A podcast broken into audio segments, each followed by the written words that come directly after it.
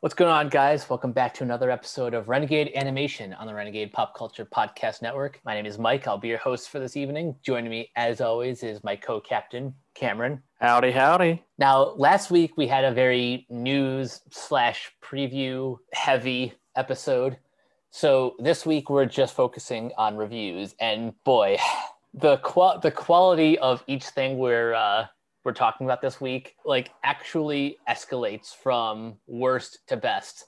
So we start with Spirit Untamed, which is as as of this recording now playing in theaters and on demand. We have the new anime Godzilla Singular Point, which is on Netflix. And we're finally getting to talk about Disney and Pixar's Luca, available on Disney Plus. So, all right, let's talk about Spirit Untamed. Alrighty, Rue. This is the newest DreamWorks film from the famous studio. And well, it's hard to explain what exactly this movie is. I I know that sound that sounds dumb. You know, it's like, oh, it's a sequel to the 2002 or 2003 movie, right? No, it is not. It's a, then it's like, okay, well, is it a continuation or uh, something of the Netflix TV series uh, Spirit Riding Free? Nope. So, what is this film exactly? Because the DreamWorks has not been very clear about that. Essentially, it's a retelling of a little bit of the Spirit Riding Free TV ser- series. Well, I say TV, but you know, it's Netflix. Yeah, that's what we got. We got a not recap film, but definitely not a something that's wholly related to either the film or the TV series. You want to know what this is?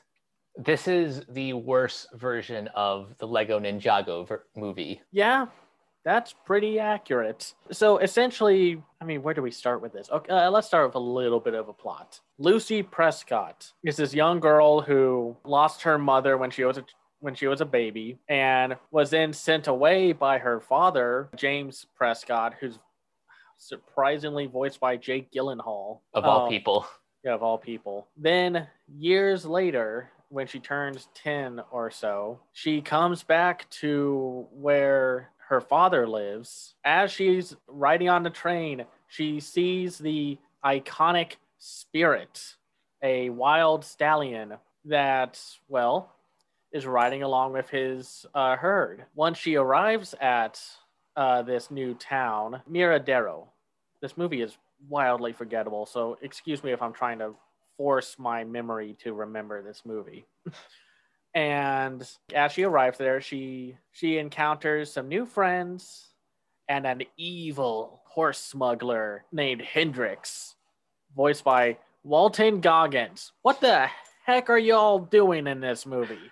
Anyway yeah anyway if i let that simmer i'm going to get mad. So then she finds out that the horse wranglers uh, led by Hendrix, caught Spirit, and then her bond with the wild horse begin. If Shark Tale wasn't already DreamWorks' worst movie, just on every level, I would make a very compelling argument and a very convincing argument. This might be DreamWorks' worst movie. I yeah, I'm going to agree with you. And I can I can already tell some people are raising their eyebrows because, you know, most people know that I am, for lack of a better term, a DreamWorks shill. Bar- barring a few exceptions, Shark Tale, Shrek the Third, this, I mostly give have given favorable reviews to their filmography. I even think I even think Home, that movie from 2015, yeah, 2015, far more watchable than this. And I feel bad for saying that because I know neither one of us are the target demographic, but yes. So, so, let's let, let's talk about a few positives. Sure, there are a few decent moments in this movie, like when Lucky Prescott is interacting with Spirit, bonding and such, like gaining his trust. Those moments are decent. It's very much a like How to Train Your Dragon, but a Wild West setting. I was getting those exact same vibes to give animators so much credit, the animation on the horses is quite good. They are expressive. Now, could they have maybe gone a little more cartoony, especially with how some cartoony some of the characters look? Sure, but horses are so hard to animate. There are stories all over the place. I think James Baxter has a few. Like when I, I, I think how the story goes was he um uh, he was teaching an animation class and someone asked him if he could animate a horse like on a, on one of those large uh, circus balls and he was just like no. Like that i mean that was one of the appeals of the original film. Whatever you have to say about the the original two, 2002 film. It was gutsy for back then for dreamworks to put out a film that basically had a character who did not talk or at least directly talk because you know they pulled a thief and a cobbler and had matt damon narrate Mm-hmm. like I said, horses are hard to draw. I am terrible at drawing horses. And they were able to get so much emotion out of that character in the original film, and they do that here too. And then later on, during a dream sequence, when they're like catching up to the train that the gang took with the horses, there's this cool sequence where they're riding on their horse. The three girls are riding on their horses, and the sky and the ground match, like with the cloud patterns and such. Yeah, that that whole sequence was probably probably my favorite. Um, you you see it in like they almost show the entire thing in the trailer. So if that was your favorite part, well, you can watch it that way. While I understand this was a much lower budgeted film at around 30 million, or as, far as we know, that's what they've said. I like the human animation, not all of it, but they do try to put in some moments of like more emotional acting per se, you know. yeah, I like the um actors that play the three main girls. I like Isabela Mer- Merced, Lucky Prescott. I like Prue Gra- uh, Granger, who's played by Marsai Martin. I like McKenna Abigail. Grace. Stu- yeah, McKenna Grace. I thought, I thought that out like out of all the actors, they did a great job. Okay, you know what? That's all that I have.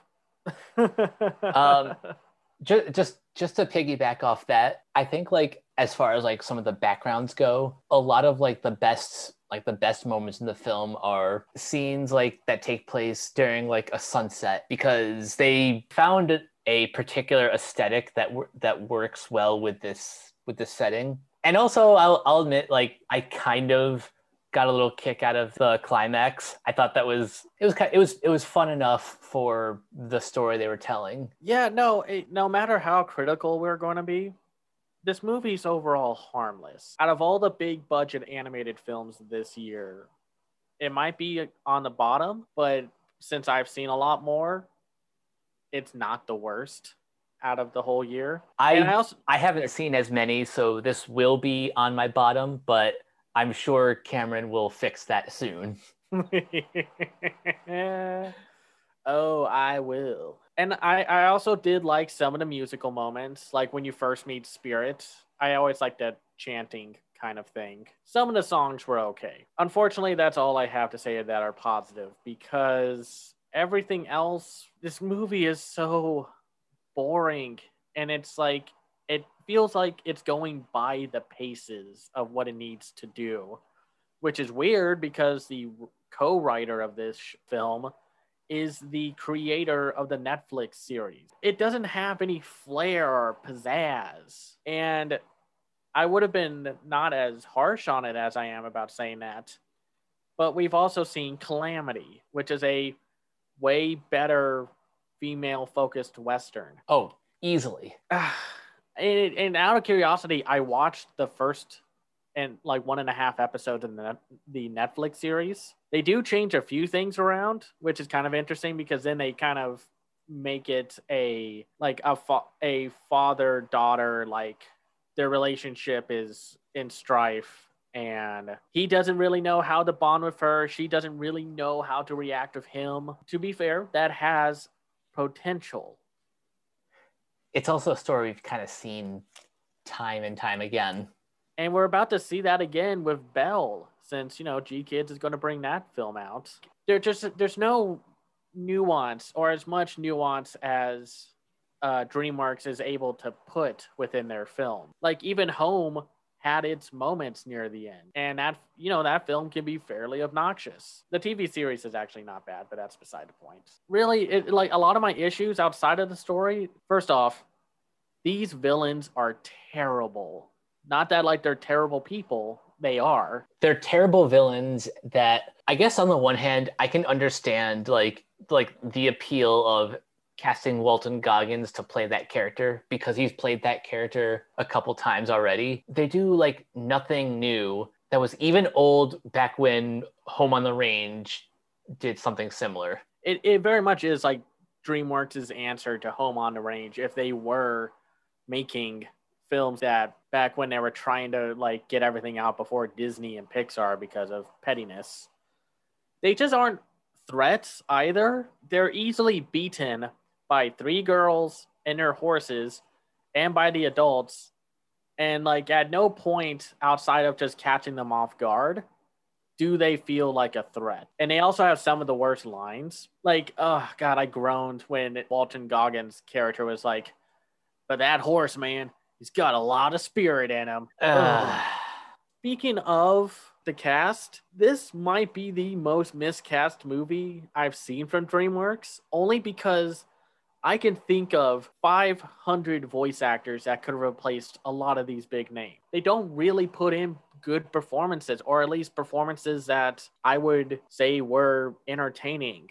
Jake Gyllenhaal gives it his best, but his character has nothing to him you could have easily just brought back Nolan North, who plays Lucky's dad in the TV series. or Julianne- you, or you could have cast like uh, Maurice LaMarche or some someone whose voice is a better fit for the character because man, Jake Gyllenhaal rarely gives like a genuinely bad performance, but when he's miscast, he is basically left high and dry. and then like you have like Julianne Moore, could have replaced her with Kari Wahlgren, who plays her character in the Netflix series. Andre Braugher could have replaced her with like Kevin Michael Richardson. There was no reason to have these big actors in in these films. And like Gary Anthony Williams is, is in this. I get the young kids, but these big names, and they weren't even like major parts of the advertising. And this is DreamWorks. They're one of those studios that still thinks that like, hey,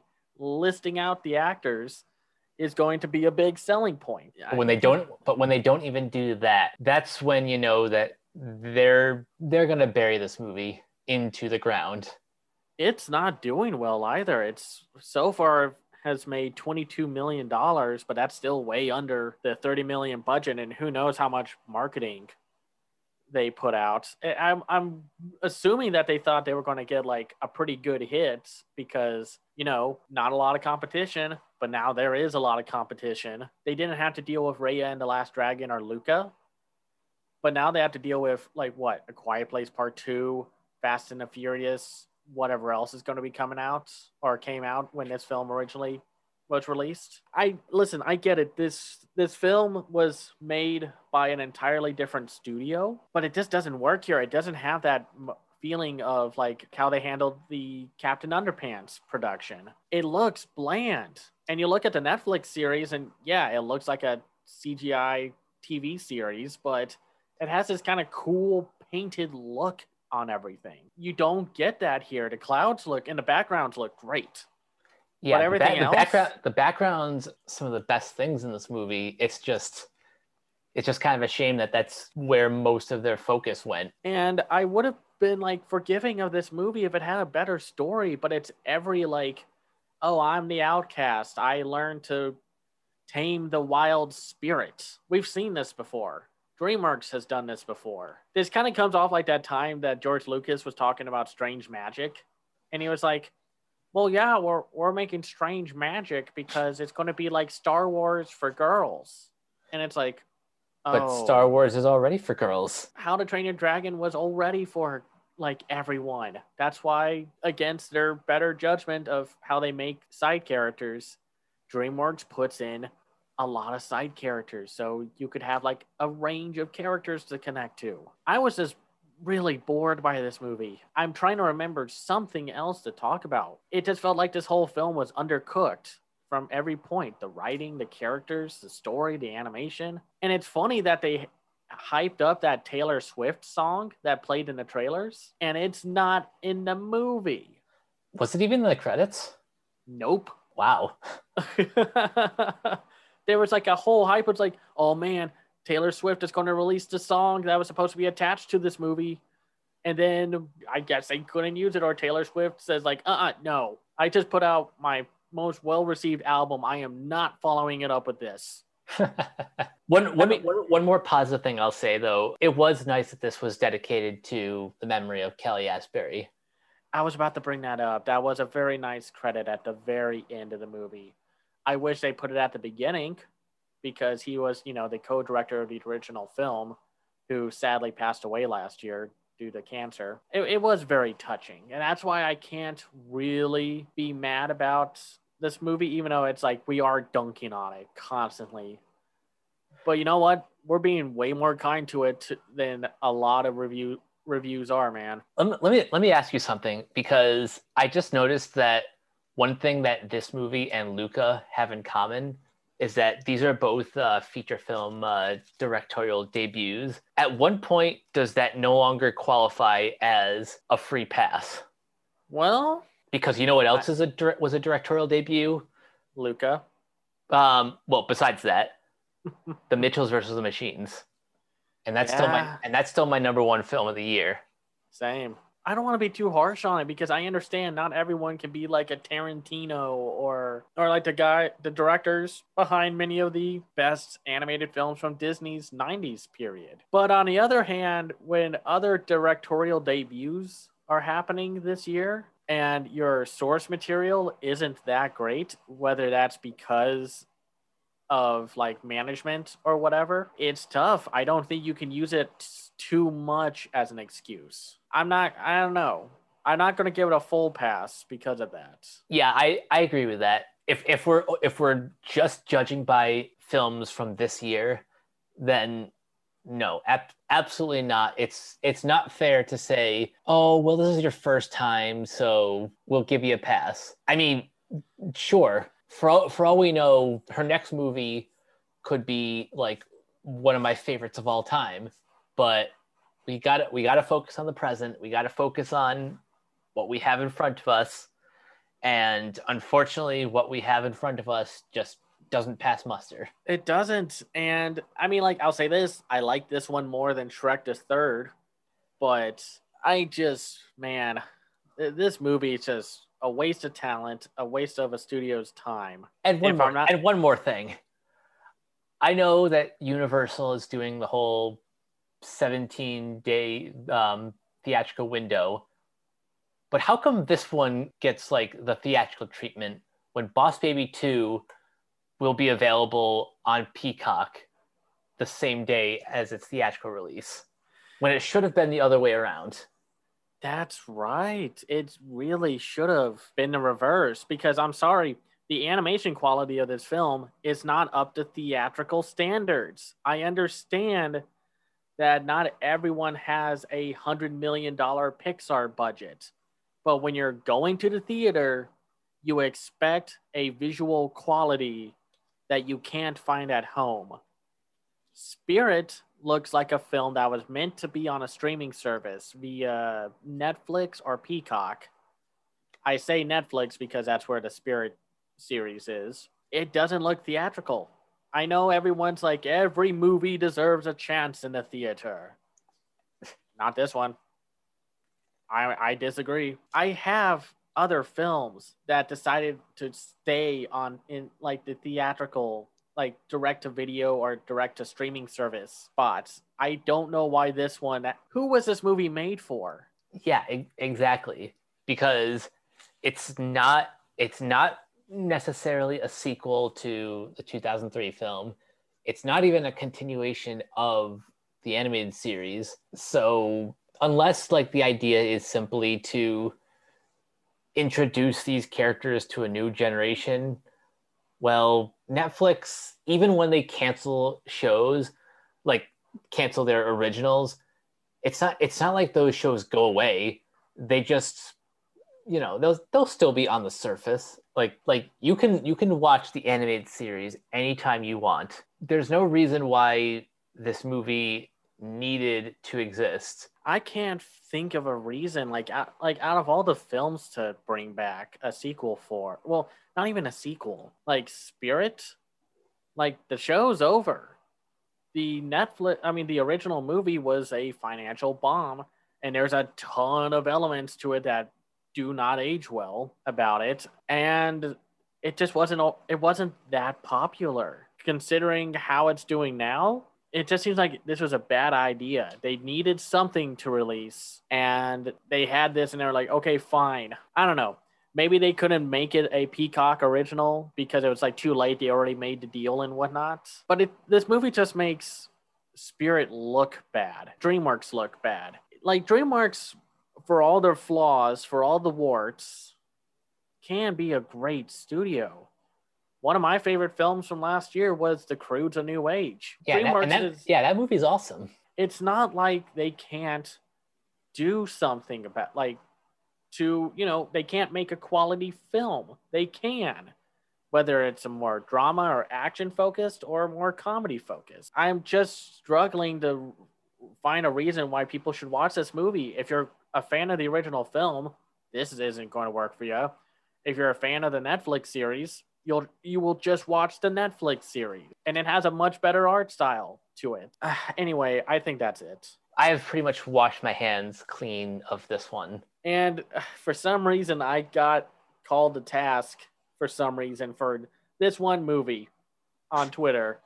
I do not know why. I I'm sorry. It, I find it amusing how how often you'll get attacked on Twitter for rightfully criticizing either things that do not need defending or I don't know. For for some for some reason you seem to attract the uh the trolls and the bots. Well, I don't know why it had to be spirits. I could understand like if I got called to task for criticizing Earwig and the Witch or SpongeBob Sponge Out of Water. I could at least understand that. But Spirit, yeah, no. And what's worse is that, you know, during Annecy, we forgot to bring this up. We saw a preview of the Boss Baby sequel that's coming out, and you could tell there's just so much more passion in that movie. There's more, pardon the pun, spirit in Boss Baby Family Business. I just don't know why this one had to get the defense for. It's like, how dare you? It well, it's like when you find out that like if you dare criticize the Alpha and Omega franchise, Oh boy. Woof. Anyway, let's move on. I want to talk about some Godzilla. yeah. So, for those who don't know, Godzilla Singular Point is a Netflix original animated series co produced by Bones Incorporated and uh, Orange Co. Limited. Bones did like the traditional animation while Orange assisted with the CGI models. And basically, this this is a series that takes place in the year 2030, and it follows a young engineer named Yun Arikawa, voiced by Johnny Bosch. He works for the local do-it-all shop, the Otaki Factory, and he and his friend or coworker happens to investigate this Western-style house long thought abandoned. Mei Kamino, a graduate student studying imaginary creatures, investigates mysterious signals received from Misaki a former uh, Saguno district administrative building. These two strangers visiting completely different places as part of completely different investigations both hear the same song.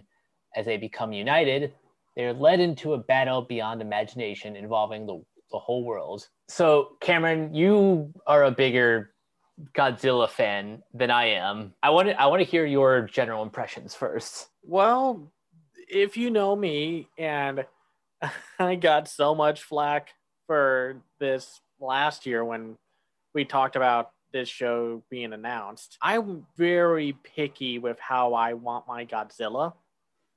Sometimes I will enjoy the more methodical, dramatic, you know, cautionary tale, horror kind of version, like the original movie or like Shin Godzilla.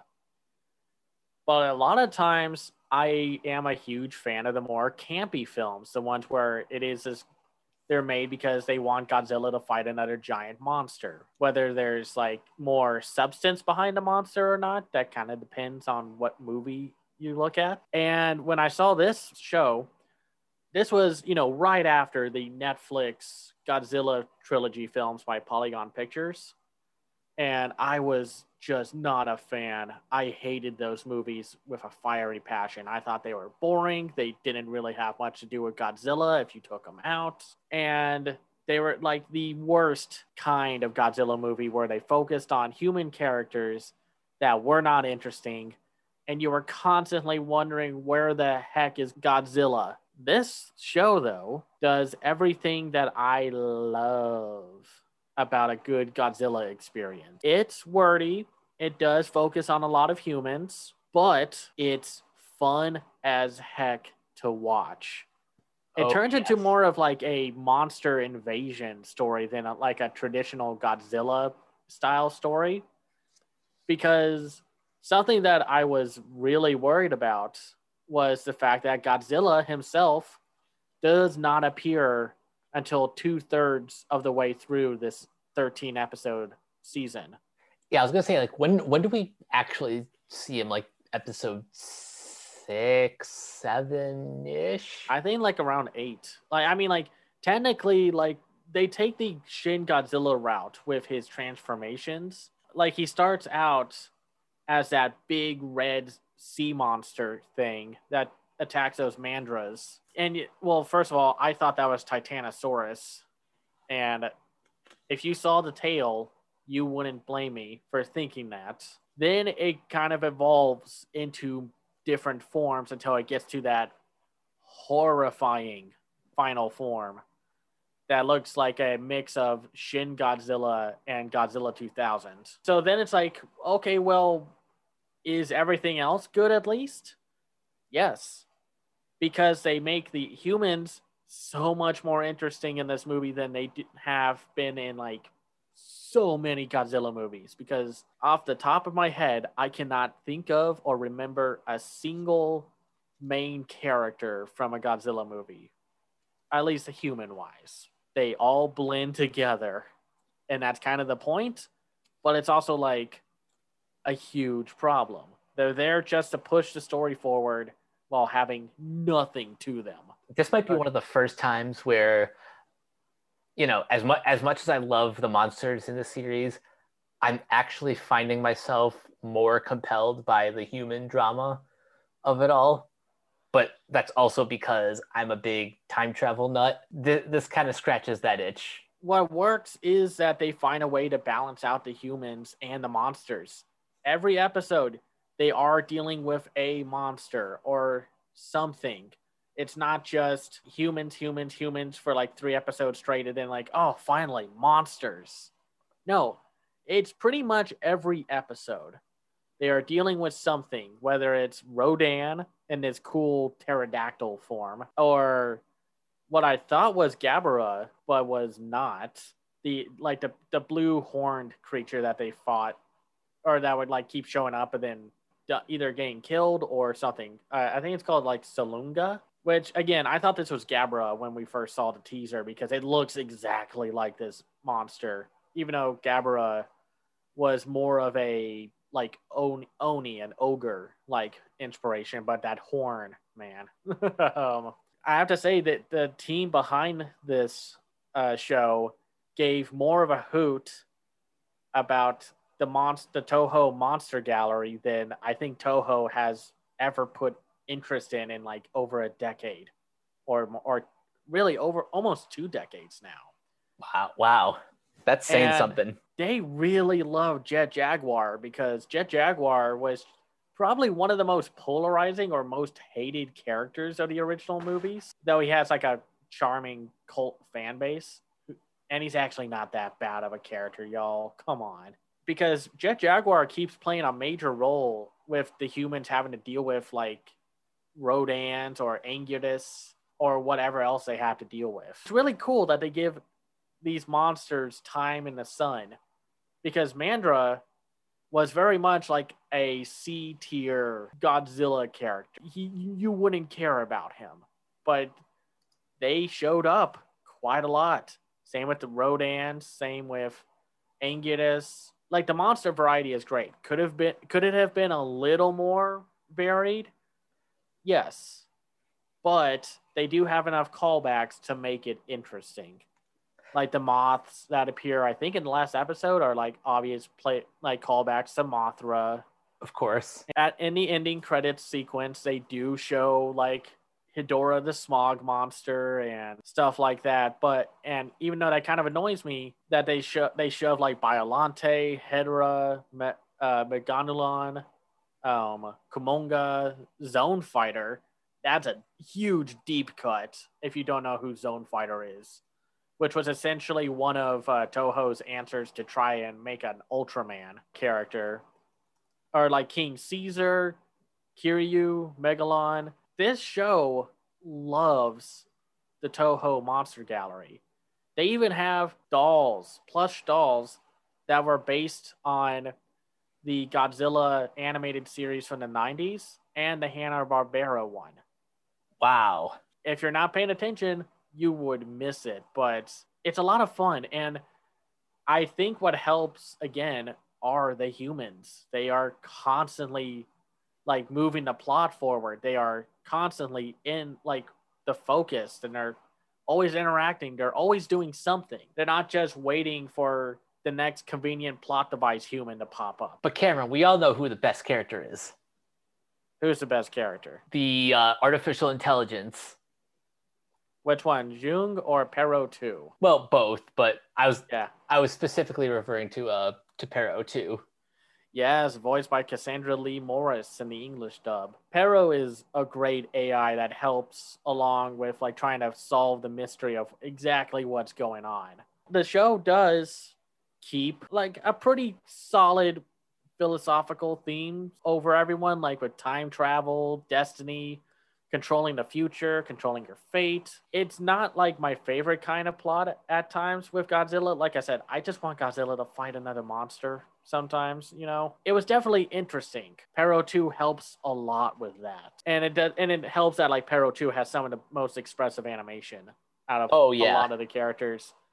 And I also like uh, Goro Otaki, who's voiced by Keith Silverstein. And like the English dub is really good. Like you got Erica Harlacher, you mentioned before, Johnny Young Bosch, Cassandra Lee Morris, Stephen Fu, Keith Silverstein, Billy Kametz plays that uh, guy in the suit with the bowl cut uh, that you meet early on. You have Griffin Puatu, Sean Chiplock, Brittany Cox, Keon Young, Faye Mata, Christopher Swindle, Joe Ockman. It's a good English cast. I wasn't really expecting Johnny Young Bosch to be one of the main characters. Yeah, no, I he I I think he and uh, Keith Silverstein are are the two voices that I kind of I kind of recognize the most, but Netflix has really done a good job at um keep keeping like a consistent troop of uh of really good young and old um vo- voice actors. So yeah, I think SDI Media, Spliced Bread Productions. Uh, yeah, they've worked on plenty of Netflix dubs like BNA, Doro Hidoro, Beastars, High Rise Invasion, Record of Ragnarok. We'll see if we want to talk about that show on this podcast. Uh, Kengan. That explains why Keith Silverstein is in like a million of these. But I will say I do have some complaints, and it's not really with any of the action. The action's great. I am so happy that the action is so well done, and the CGI. Well, it's Studio Orange, the studio behind Beastars. They know what they're doing at all times. I, I have I have some complaints about the CGI, and we'll get there in a minute. But the one thing I don't have a complaint about are the actual mo- monster designs. They all look very, uh, ve- very unique, very distinct from like any previous iterations that we've seen. Like I, I kind of joked that Rodan kind of looks like uh, he he kind of looks like the Titan version because when we first see him, he's got like you know he he he kind of looks all veiny and sort of inside out yeah, meaty. yeah very very very meaty Like he like Yeah. he came like right out of Attack on Titan, but Yeah. but that design is cool. Um, all of the all of like the transformations of uh of Godzilla look like menacing. Like you do not want to get in his way. Yeah, no, um, and Anguirus, I was so happy to see Anguirus. He's like one of my favorite Godzilla monsters, and like two of the best studios around to animate this stuff. It's a good combination, and it's obvious that the teams working on this had a lot of passion behind it. Now, I will say, I did love the musical cues. Like the opening's pretty good. oh my Um, god, yes. The uh, opening in case is per- performed by Bish, and I like the polka dot stingray ending theme, uh, Owie. But w- what I mean by the music cues is that they take, well, Kan Sawada, the composer of the show, who's done a lot of like Doraemon, Grave of the Fireflies, and such. He implements a lot of the original Godzilla music cues. I was gonna say, like, even even as someone who's not as familiar with with Godzilla, I I still on- once once his theme kicks in, like I I just kind of I just kind of recognize it instantly. Yeah, because you know they they constantly play that uh, dun dun dun dun dun dun dun dun dun dun. like when Godzilla finally shows up, and then of course the battle music you have to have when when the action sequences are happening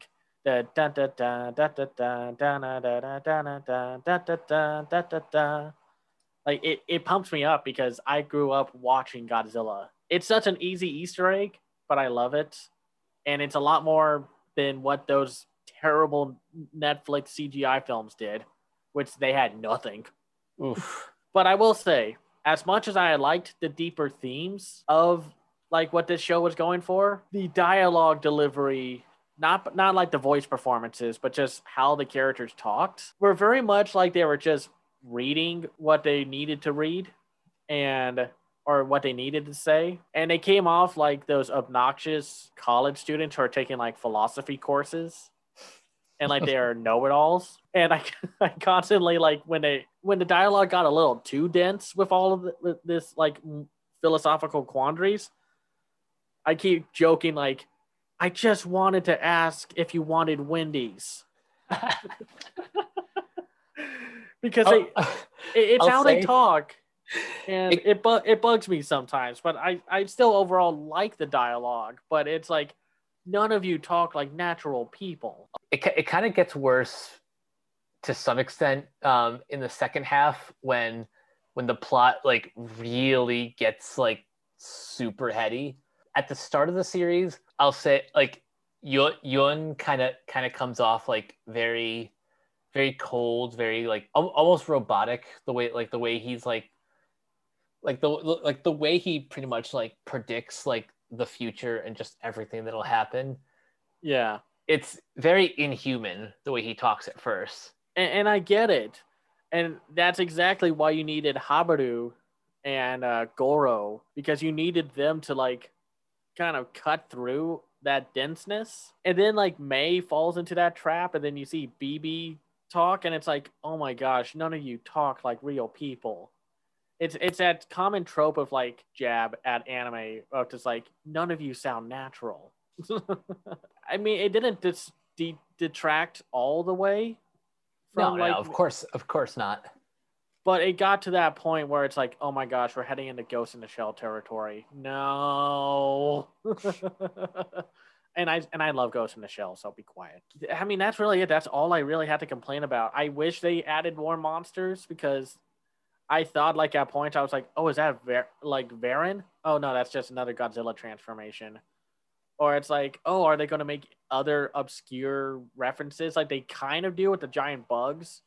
By calling them uh, Kumonga, which is like a reference to the uh, to the giant bug insects from Son of Godzilla, which Hmm. had the which um there were the Kamacuras, which were the giant mantises, and then Kumonga was this big spider like monster. But it, it- because then it's, it's like oh, so Rodan has been relegated to being like this pest like enemy. Like they needed a airborne enemy and they didn't want to make another monster. So So they just kind of copied and pasted Rodan of like five million times.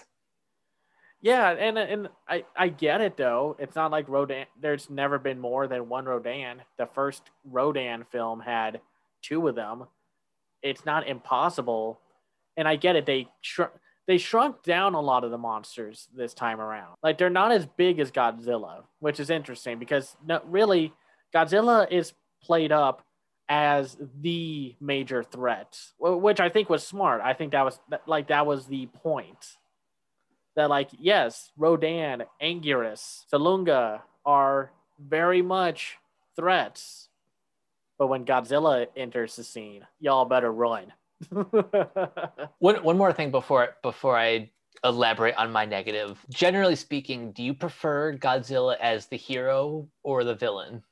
Or does it just kind of depend on the story? it kind of depends on the story because Shin Godzilla and the original Godzilla portray him as the antagonistic force. The like this is what happens when we mess with nature and such with advanced science that was really not meant to do half of this stuff and then like oh whoops we dropped a bomb um well an atom bomb and well Godzilla became came out of it so oops. But I tend to like Godzilla as a hero. That's just me though. I grew up more on the uh, Godzilla fighting other monsters side of the franchise, but I understand more people preferring when he's more the antagonistic natural force against man. Just from the stuff that I've seen, I kind of side more toward towards you in that I like Godzilla as the hero, but if you're gonna tell a story about the end of the fucking world, then yeah, what what better antagonist than a very pissed off Godzilla? I mean, yeah, you don't want to you don't want a giant pissed off iguana coming after you. So, but um, yeah, what are these negatives that you have? It's not much. It's just very like every once in a while, I I I, I feel like sometimes the the C like the CG monsters don't quite blend in with with like the rest of like the 2D backgrounds and the human characters. I think there was like there was one scene in like I can't I can't remember if it was, if it was like episode three or four where like it just really like there was just really one one scene that just felt really jarring. But other, but other than that for the most part they like they do a really good job blending the two different mediums. Well, like, would you have rather they went like full on CGI, like they got like they went with Studio Orange or something instead of just using Studio Bones to animate the 2D sequences, or actually that's a good question. I don't know how would have i think at the end of the day this this was probably the best stylistic choice. By by making the the monsters cg it adds like a le- like a level of um intimidation. Like they literally feel out of this world. So i i can i can understand like from an artistic perspective why they made that choice. Honestly, the monsters being CGI was the best case scenario because there was no way these things were going to be animated 2D. Or if they were, get ready for a lot of still frames. Mm, There was no way the like they would have the time or the budget to hand draw half of these these monsters. They are way too detailed.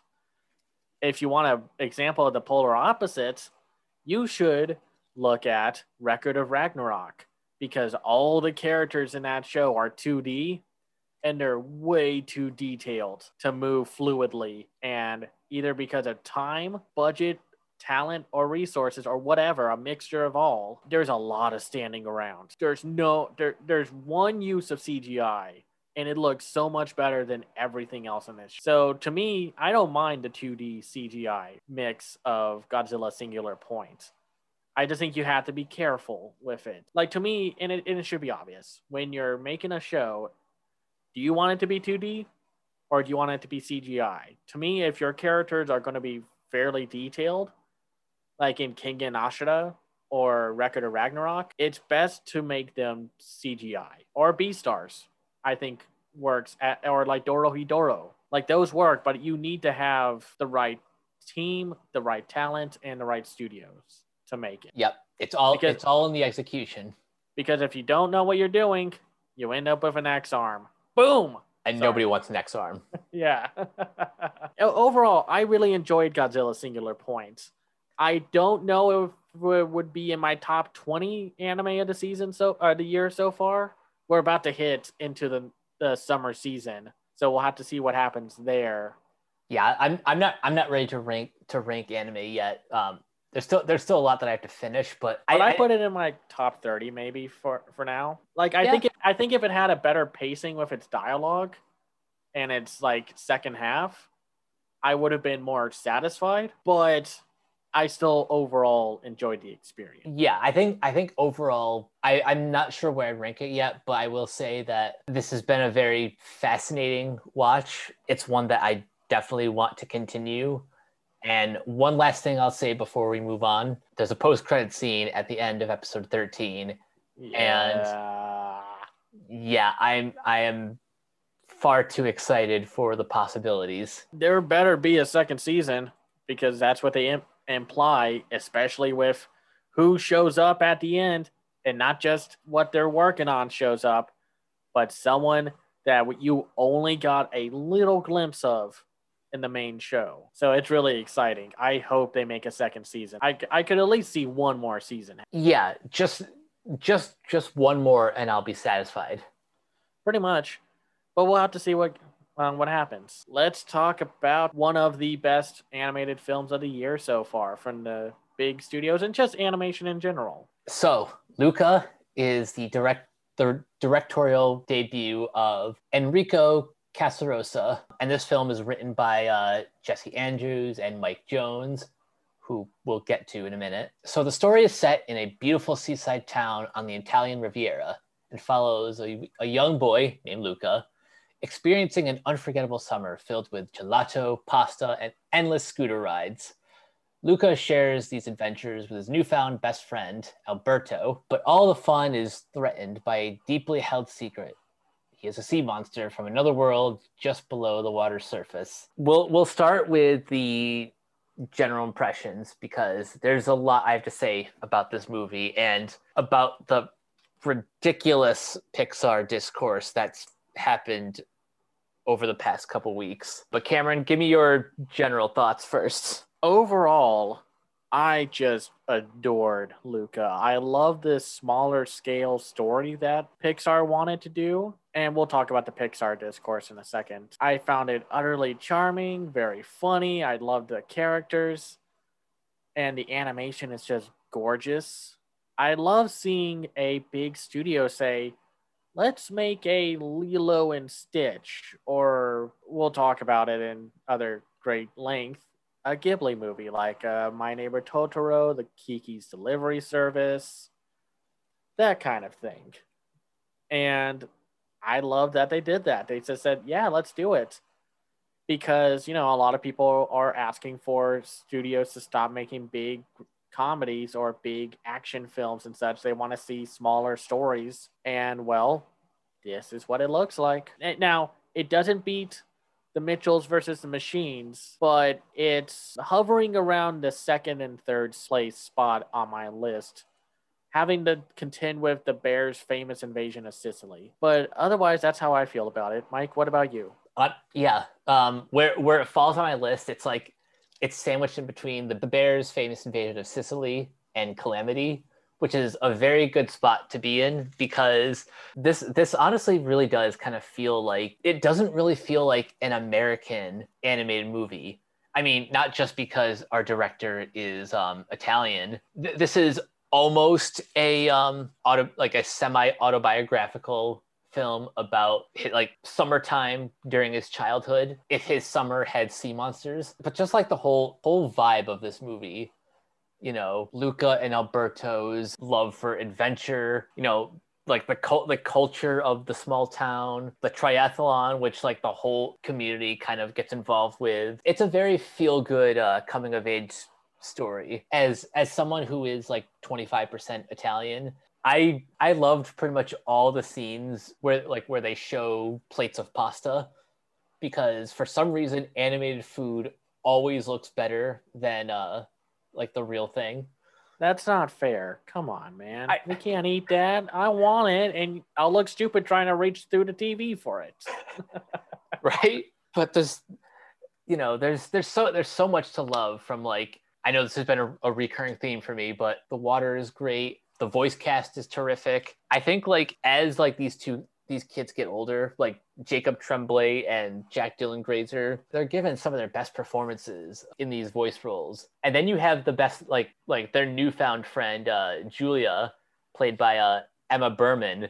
She and and the villain who really Ercole Visconti, voiced by Se- uh, Saverio Raimondo. though I, I think these two kind of steal the show Re- but really the entire cast is terrific I really like Julia's dad, Massimo. He was my favorite character outside of the main two, of course. I think this might be Pixar's first major secondary character to be handicapped, like to be a focus and such.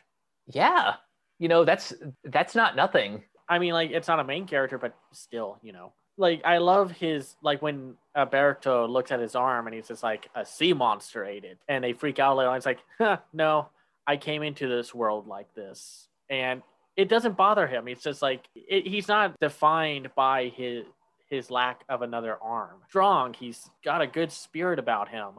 He's I- I- protective of his daughter, and I, I think that's that's what that's that's what kind of made me uh, do a double take when first said that like oh wow he's he's a character in a in a fishing town but he's just he just has one arm and it's no big deal Yes, and I will say, while they aren't like the most groundbreaking parents in an animated film, I did like uh, Daniela and Lorenzo, who are voiced by Maya Rudolph and Jim Gaffigan, Luca's parents. I mean, it's kind of tough and it's weird because we're in a year where we can say, like, compare Maya Rudolph mom performances. But I think she does a great job with Daniela. She's just like a worried mom. Humans are not the most understanding people on earth. We like to think we are, but we're not. At least not all of us.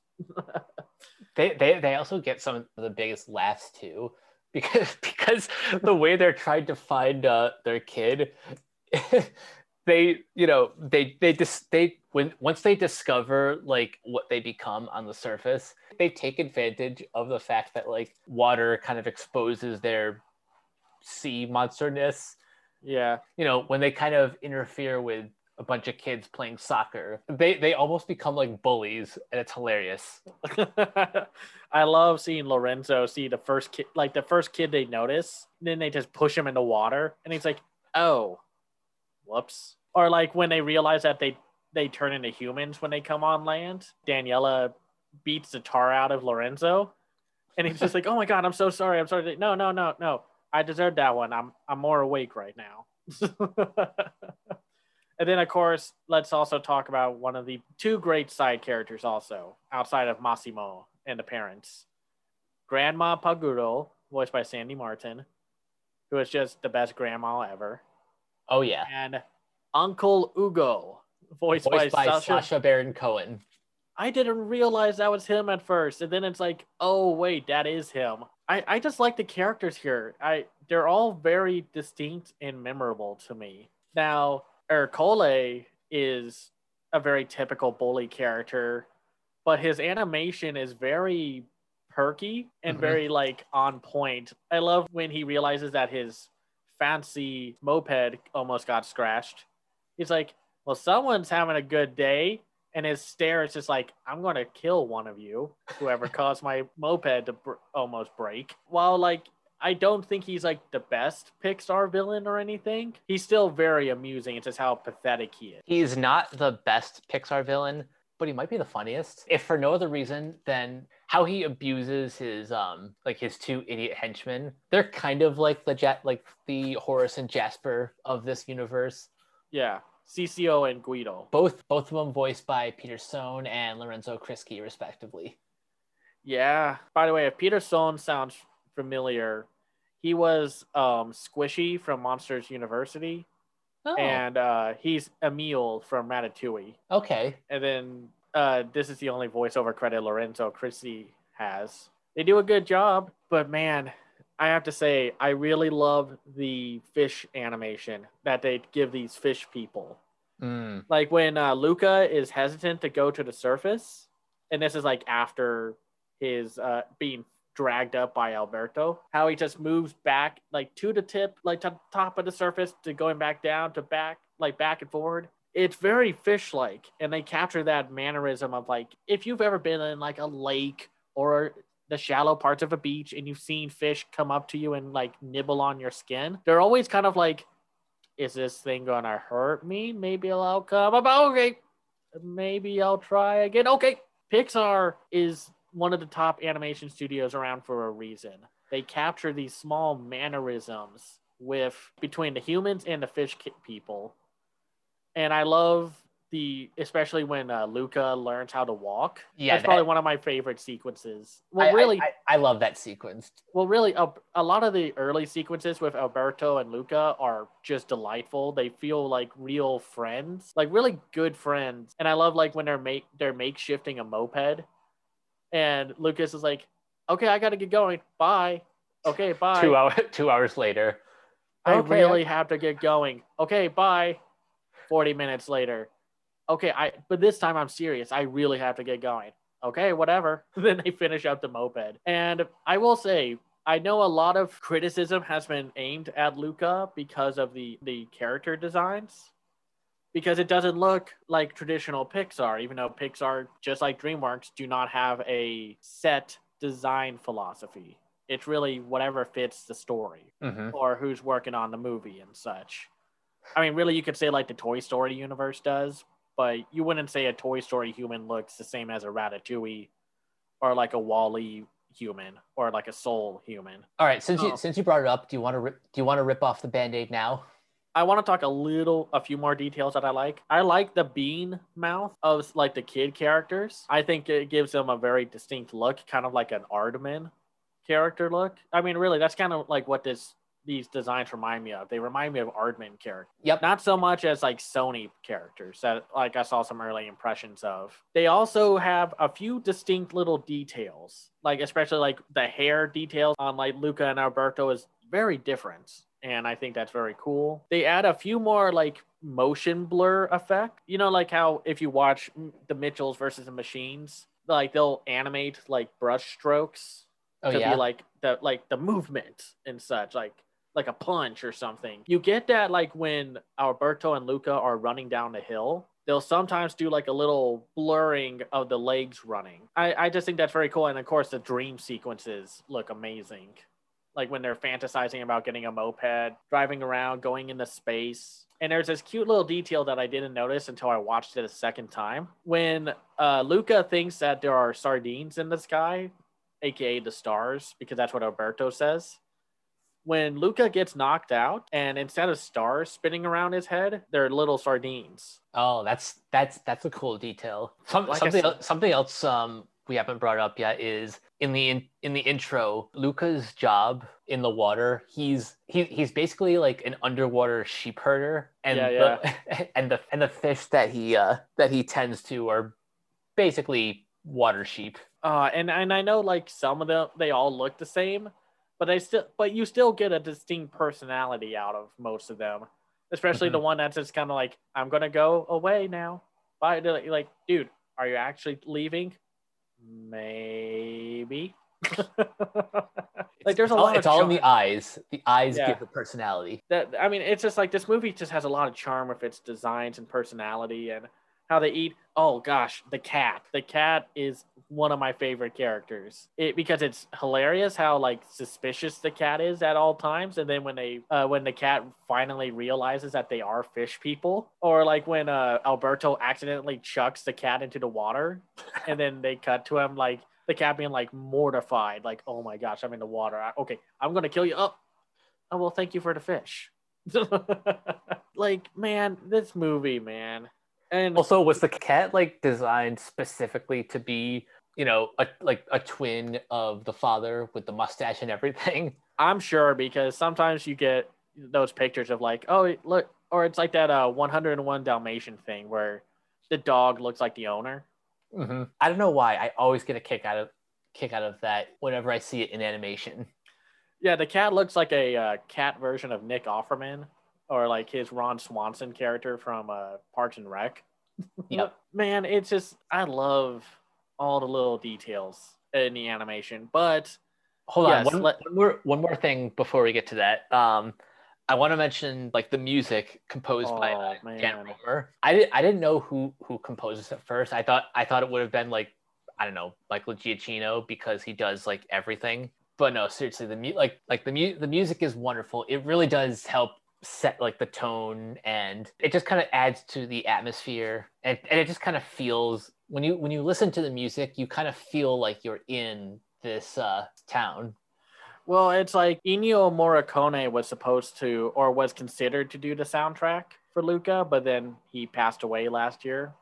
And you know, Ennio Morricone, you know, he did like the Hateful Eight, he did uh like the John Carpenter The Thing, Once Upon a Time in America, The Untouchables. dude's a legend yeah, the dude's like one of the best ever, or like Cinema Paradiso, Fistful of Dollars. The guy is amazing. And unfortunately, like I said, he passed away last year, uh, July 6th. And Dan Romer was the composer behind films like Beasts of the Southern Wild, Beast of No Nations, uh, Wendy from last year. Like the guy's good. Like he has this kind of whimsical, low key side to him. And he also does the music for Superman and Lois, if you're curious. I, I i knew i knew his style sounded familiar They also in- infuse a lot of Italian pop music to and tunes from like uh, Mina Edoardo, Benato, Gianni Morandi, Rita Pavone, and Quartetto Cetra. It feels so natural.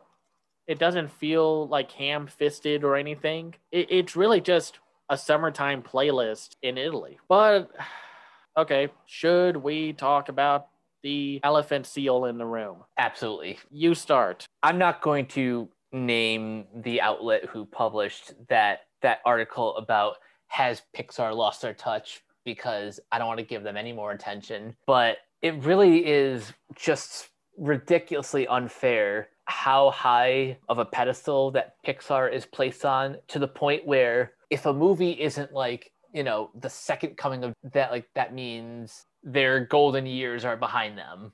And like there's it's it's like the point of no return. And really that's that's unfair. No no studio should have to live up to that sort of pressure. It's impossible for a studio to keep reinventing the wheel. And while I do understand the 2010 or the 2011 to 2020 lineup of films was not always the best from Pixar. Because, you know, that's when we had like Cars 2, Brave, Monsters University, Good Dinosaur, Cars 3. And I'm sorry, I I was not a huge fan of Incredibles 2, even though the family stuff was great. And even though you still had great movies like inside like out Inside. Out, Coco, Soul, Onward, and such. There's definitely like a lapse of like something happened in between that period of Pixar because it's like they had the impossible task of trying to follow up a decade of Toy Story, A Bug's Life, Toy Story 2, Finding Nemo, Monsters Inc., Incredibles, Ratatouille, WALL-E, Up. That's not fair. We don't do this with other studios. Disney has its ups and downs that were almost disastrous to it. hmm We've had distributors who don't always put out the best movies, but we don't make a big deal about when they don't put it out. We don't say, oh, is A24 not picking the right movies? Or should GKIDS have picked up Fireworks or whatever? Or Earwig and the Witch. But when Pixar, like when it comes to them, they are, you better reinvent the wheel, make me burst into tears, or change my life for the better, or it's a failure. It's lesser Pixar. And that's toxic and unfair to the people who work on these movies who are already dealing with, from what the sounds of it were, a pretty hostile environment. It, like, we're going to see them change. We're going to see them expand into more stories and, ex- and experiment a little. And that's healthy. If a, stu- if a studio can't experiment, like, they have to keep making movies that make money or else they, they'll keel over you know, like what happened with Paramount, basically. Like after that, what was it, the last Knight Transformer movie? Like when that movie tanked on them, they just spiraled. That's not healthy. The fact that Pixar can is able to do these ambitious, slightly more adult experimental films like Inside Out and Soul, and then follow it up with like this fun, low key, charming movie with Luca. That's great. That's healthy. Speaking of diversity, we'll we'll we'll get we'll get to the other elephant in a second, but I th- I think another thing that rubbed me the wrong way about that article is that you know we've we've stressed the point about how Pixar shouldn't be held to this high of a standard, but it's oh it's also kind of ironic how we're seeing that article now as Pixar is entering a transitional period. You know, Pete, Pete Docter assumed the role left behind by Lasseter when he was um, removed from his position.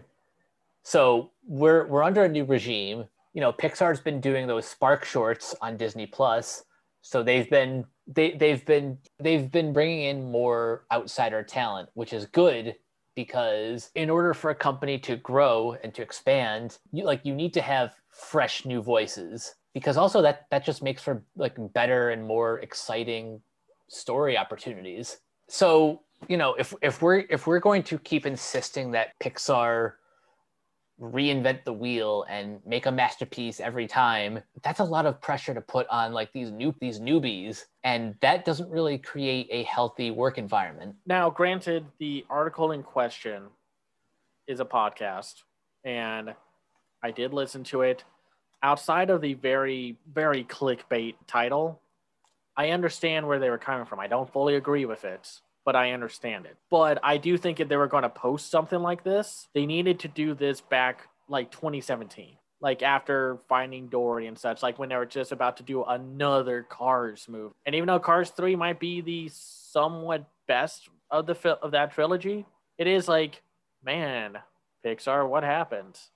Because then right after that we got Coco, and I know people loved The Incredibles 2, even though I don't think it's as good as the first film. But then we got like Toy Story 4, Onward, Soul, and now Luca. Most studios can't even dare to make something that consistent in quality. And I know some people are like, well, Toy Story 4 is pointless. Well, yeah, we're not talking about that right now. It's just like if you're going to do this with Pixar, and I get it, Pixar is like was the groundbreaker, the motivator to push more experiences in animation and what have you. But it's there's a lot more competition now and no offense to Pixar, Disney, I love both of them, but some studios are pushing it more than them, like especially with Sony and Netflix. So we we just need to treat them all equally to me but that's that's just how I feel about it.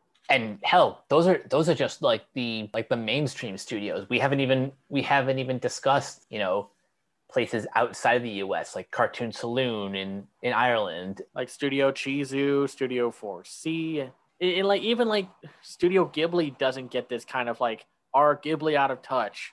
Granted, a lot of their movies are still pretty good and consistent with only a drop when no offense when Goro Miyazaki was introduced as a director, but but we don't say like is Ghibli out of touch?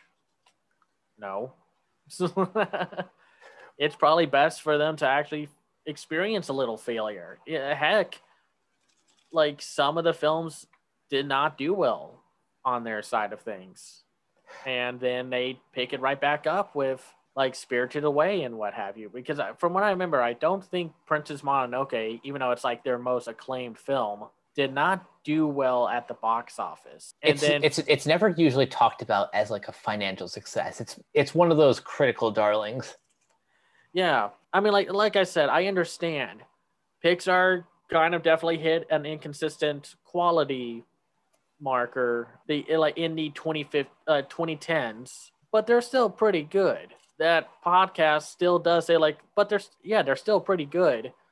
But yeah, I should people shouldn't be expecting them to keep reinventing the wheel or inventing a new way for it to rain or something like over California or something. I don't know. but um, but that's all I have to say about that. What uh, one one other thing I'll add is that uh, even some of Pixar's worst films are still better than other studios' best. So we can all have our opinions about the studio, like, but I think on the, on the whole, they're going to be okay. Yeah, they're they're perfectly fine. They're not going. to Disney can't afford to get to let go of Pixar.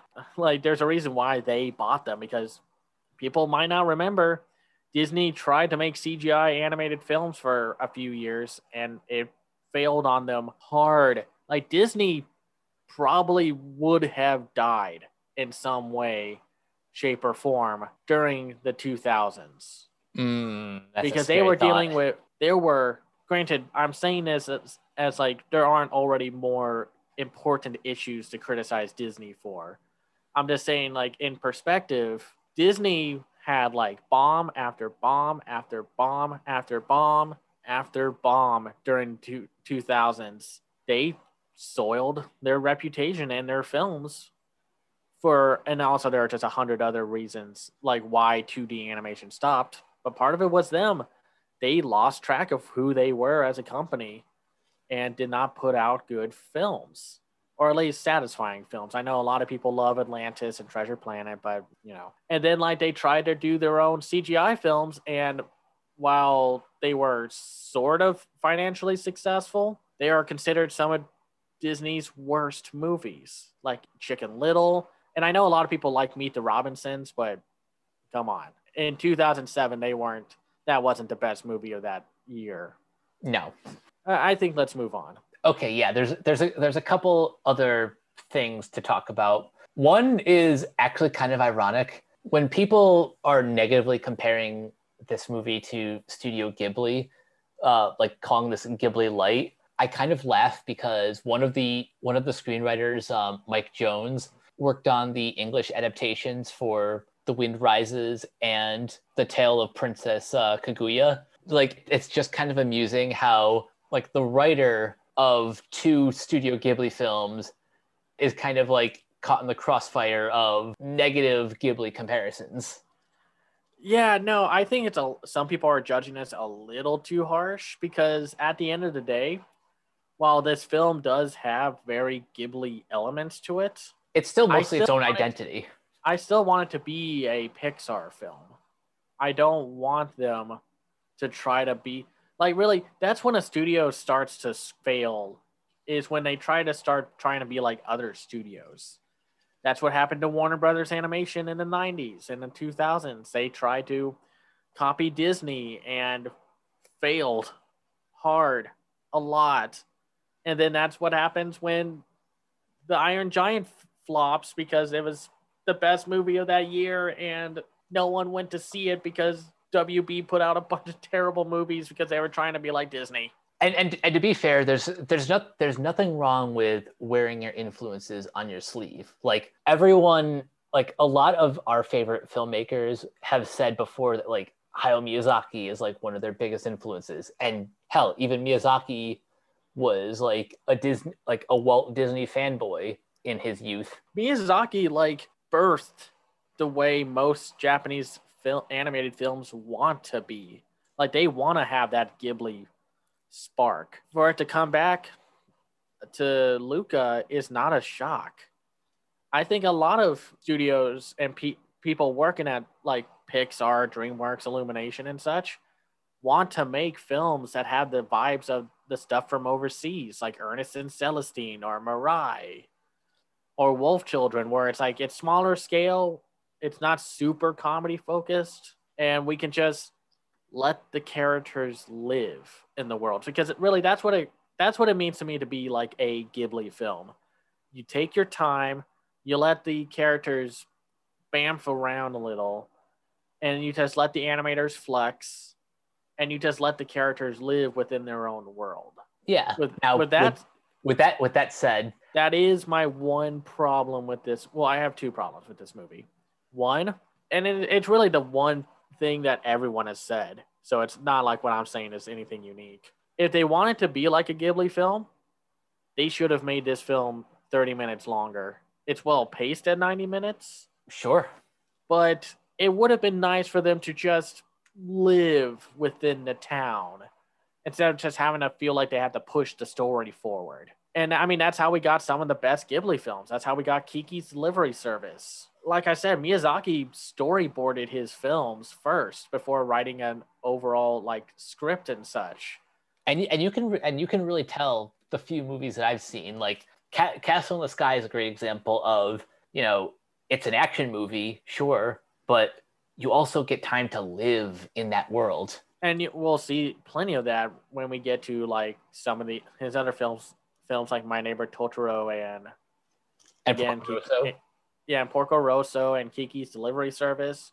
Like Ghibli is really good at doing that, and so are so is our studios like Chizu and uh, Science Saru, and that's really like it, it would have just been nice for Alberto and Luca to enjoy more of the summer instead of having to train for the third act conflict triathlon. I mean, it's like it's it's well paced. The conflict is a lot more set up than a lot of Ghibli films, no offense, but just let them live in the world a little more. That's all like I want to see. Like these characters are great. I love the the little girl and Luca and Alberto. I love them hanging out and such. I love seeing Luca and Julia just walk around on the rooftops looking at the stars and such. There, there's a lot of charm to that. It would have even been nice to see like Luca's parents kind of be like, hey, you know what? This ain't so bad being up here. Because then it's like when you get to the third act, it is very like, I'm not going to say predictable, but the conflict feels doesn't feel well paced. It does kind of feel like a literal race to the finish line some something I imagine um, that might have made the the climax feel a, a little better paced is, you know, like we said, if this if this movie tacked on like another 30 minutes, you could have spent more time with like say the volunteers who who are working on this uh, at this triathlon. Like you could have you could have explored more of the town. We could have seen more pasta dishes. There's a lot that you can do you know, with more screen time. And I think perhaps one, this isn't specifically a criticism of Pixar, but American animated films in general is have you have you noticed that like barring a few exceptions they almost feel like obligated to hit that 90 minute mark yeah no they're obligated to try and hit a traditional story rhythm and not to say they need to do something like Pulp Fiction and change the continuity of the story or anything like that. They need to maybe start leaning towards just slowing down a bit. They know they don't need to constantly push the story forward. Unless it gets to a point where it's like, okay, well, what are the stake and what have you, but still, like you don't need to do it for every film. But sometimes but, there, there are moments where it does feel like a lot of American animation just pushes the third act to get to the end. Not that like every story is rushed or anything like that, but you you get the idea. Yeah, and the only reason why this like this ending feels a little bit rushed is is we just didn't feel like we spent enough time in this town. And the ending is very sweet because there are a lot of themes with this movie about like self discovery, childhood friendship, like discrimination and, and acceptance. But we've seen that before, and unfortunately, because of the world we live in right now, it's going to stay a timely theme of discrimination and what have you. I, I mean, I don't know. I don't know if there if there was a way to keep the small scale story vibe all the way through without having some kind of conflict to kick the third act into gear or like the fifth act or depending on how how you tell your story. But it is like you get what's going to happen. Mm-hmm. It's pre- it's predictable, even though it's still great. I love it, and I love little details that they put in. Like at the end, like when the camera is panning out, you see uh, Luca's dad go up to the girl's dad to kind of like befriend him and such and it's, it's really cute it, it's a small little detail and you'll blink and you'll miss it and i guess we should talk about the ongoing discussion about something else about this film. It, I mean, and you'll probably reference this video at the end with your recommendation. There's an ongoing discussion of whether Luca is an LGBT plus story because of the metaphors with the monsters, the discrimination. There are literal elements that you can take away from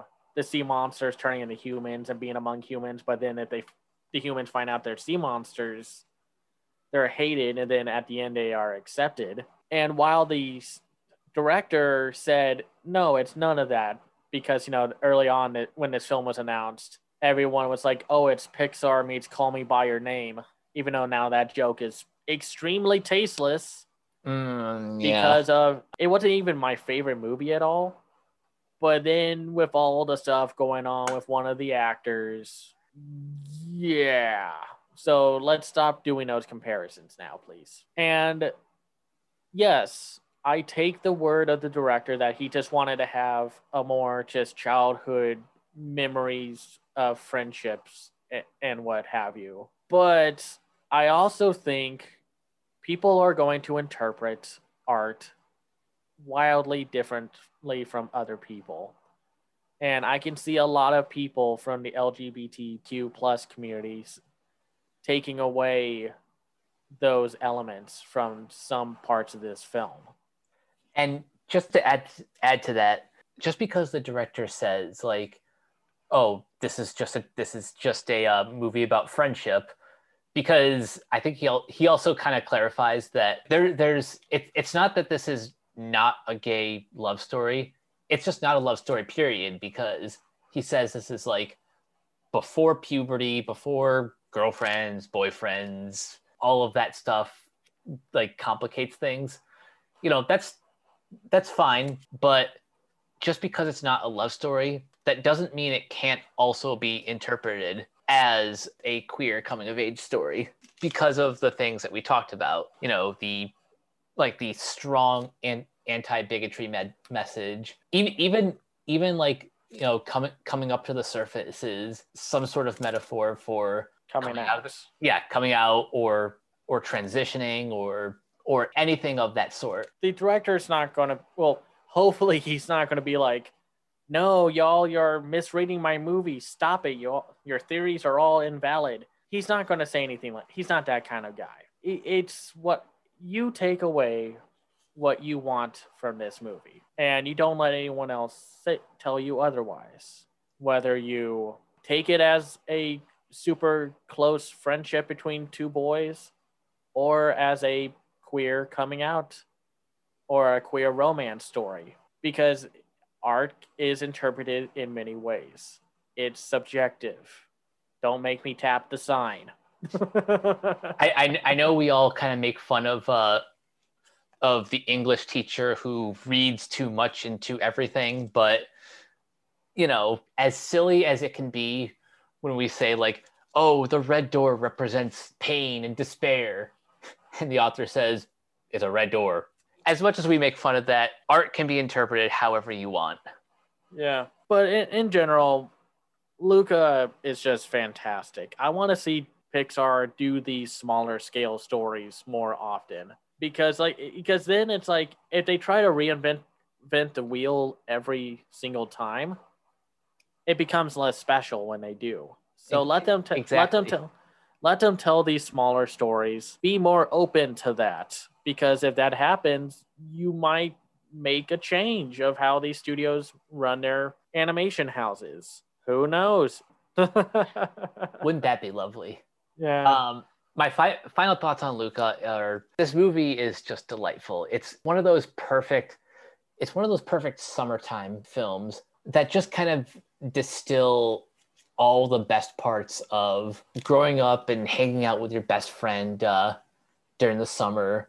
If you're, you know, wh- wh- whether you are of like Italian descent or your parents are immigrants or whatever, I'm sure this movie will reach like a very wide audience. Uh, now, moving forward, I want to see Pixar continue to, you know, hire new voices, experiment with different types of storytelling, and hell, maybe even experiment with different styles of animation. One, one of the biggest missed opportunities is Pixar not following through with their stop motion collaboration with uh, Henry Selick. That would have been something amazing. Yeah, no, it's like they should have the clout by now to start experimenting a lot more, and Disney needs to let them do that. You hear that, Disney? You let your studios and your teams of super talented people that you need to make sure you're pay- all paying respectfully and a lot that are making these movies for your bottom dollar, let them off the leash a little. Make let them experiment. Let them try out to make films that you'd see from overseas. Maybe try out 2D animated films every once in a while, or stop motion, or CGI art styles that, no offense, that Sony Pictures Animation beat you to the punch with. And also, don't be afraid of actually telling authentic stories, you know, about and about and featuring like prominent um, marginalized voices. Exactly. I would like to recommend a few films that are in the similar vein of Luca. And now these are all GKIDS films. I think some of them are, are getting sent to the Criterion channel. Ooh. I recommend a few. A Cat in Paris, which is this cool, stealthy action adventure heist movie that's very low key and just has a fantastic art style and atmosphere. It's also got uh, Steve Blum.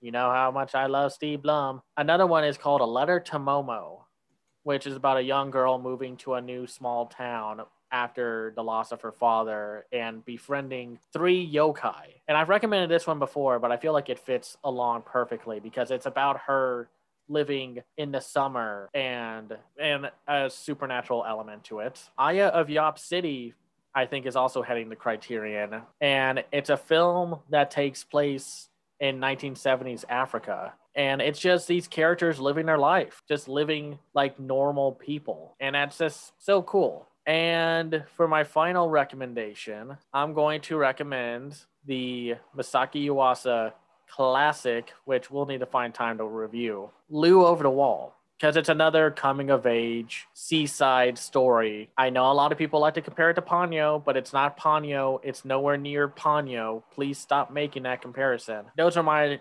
recommendations that are, I'm like the Netflix category of like, you watch this, so you might like this.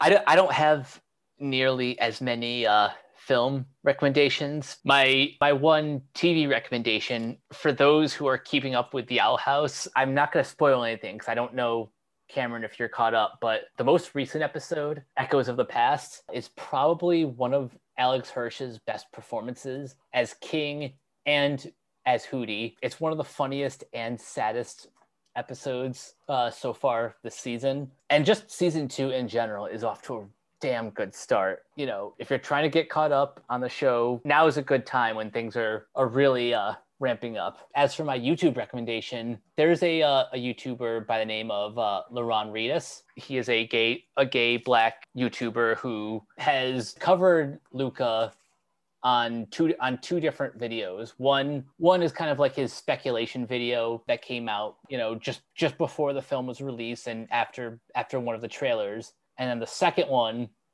is all about Julia, how she's portrayed as like the ally of of our two uh, lead characters. Those are our recommendations. This week we weren't able to get to the uh, the Ghibli journey, but to make up for that, we'll be covering two films next week, along with America the Motion Picture. We'll be doing Nausicaa of the Valley of the Wind, and then we're going all the way all right, forward to The Wind Rises. Yeah. Ba- basically, we're doing the uh, the how it started to how's it going meme with Miyazaki next week. exactly. But yeah, I think that's a wrap for today. Before we head out of here, Cameron, where can everyone find you online? Uh, you can find me on Twitter at Cam's Eye View. I have my own website called camseyeview.biz where I review animated films and shows called The Other Side of Animation. I also have a Patreon at patreon.com slash camseyeview. If you like my work, you can support me there. And you guys can find me on Twitter at Captain K42. You can check out all my quick thought reviews on letterboxd.com slash coach K42. You can find me in all the various Facebook groups at my name. You can check out Renegade Pop Culture on Facebook and Twitter at Ren Pop Culture. You can also find us on Podchaser. You can check out all of our previous podcasts on Anchor, Spotify, Apple Podcasts, wherever you listen. And last but not least, check out renegadepopculture.com. That's where you'll find everything from podcasts to editorials to to videos. Need escape? So do we. That'll do it for this installment of Renegade Animation. Thank you guys for joining us, and we will catch you guys later. Peace out. Bye.